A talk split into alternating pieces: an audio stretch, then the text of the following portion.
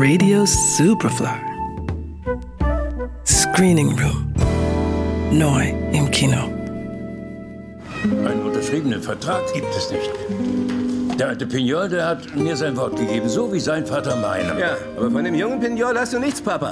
In diesem Brief hier, da steht klipp und klar, dass wir am Ende des Sommers das Land verlassen müssen. Punkt, Ende der Geschichte.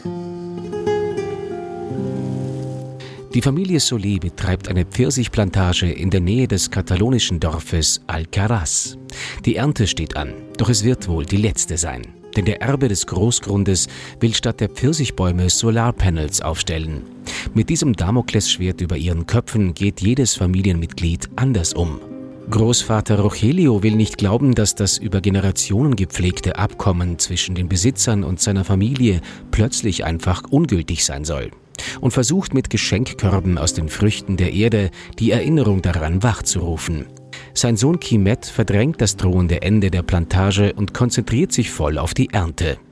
Ihm zur Seite steht die Großfamilie mit den Kindern, die das Leben auf dem Land trotz der Arbeit genießen. Bruder Cisco dagegen liebäugelt mit dem Angebot des neuen Besitzers, die Wartung der Solarpanels zu übernehmen, zumal der Verdienst höher ist als mit den zusehends unter Preisdruck stehenden Pfirsichen.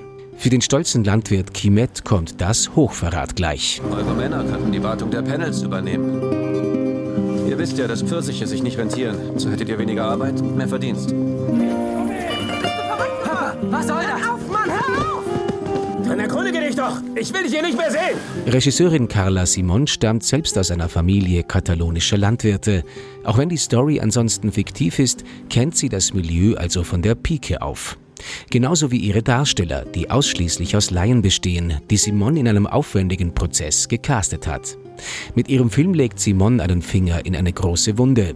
Denn immer weniger Bauern, nicht nur in Spanien, können von ihrer Arbeit leben und geben ihre Höfe auf, sagt Carla Simon. So my family still grows peaches, but what I see right now is that uh, this way of making agriculture in family groups is really in crisis because a lot of people is just uh, abandoning their land because it doesn't give enough money so the, the, the price of the fruit is really low mm-hmm. and they are getting very tired and so there is no like generational uh, takeover somehow it, it's not because the, the, the young people don't want to cultivate the land it's just because it doesn't give the same um, the, the same money that used to give no mm-hmm. so so seeing that this is in crisis was also kind of like a, a um, a reason to make the film. Als Folge konzentriert sich immer mehr Boden in immer weniger Händen. Ein Problem, das auch aus anderen Güterbereichen bekannt ist. Simons Film ist aber nicht in erster Linie politisch. Alcaraz ist vor allem ein stimmiges Generationenporträt, das trotz der unspektakulären Storyline fesselt und nebenbei einen tiefen Einblick in die katalonische Kultur bietet.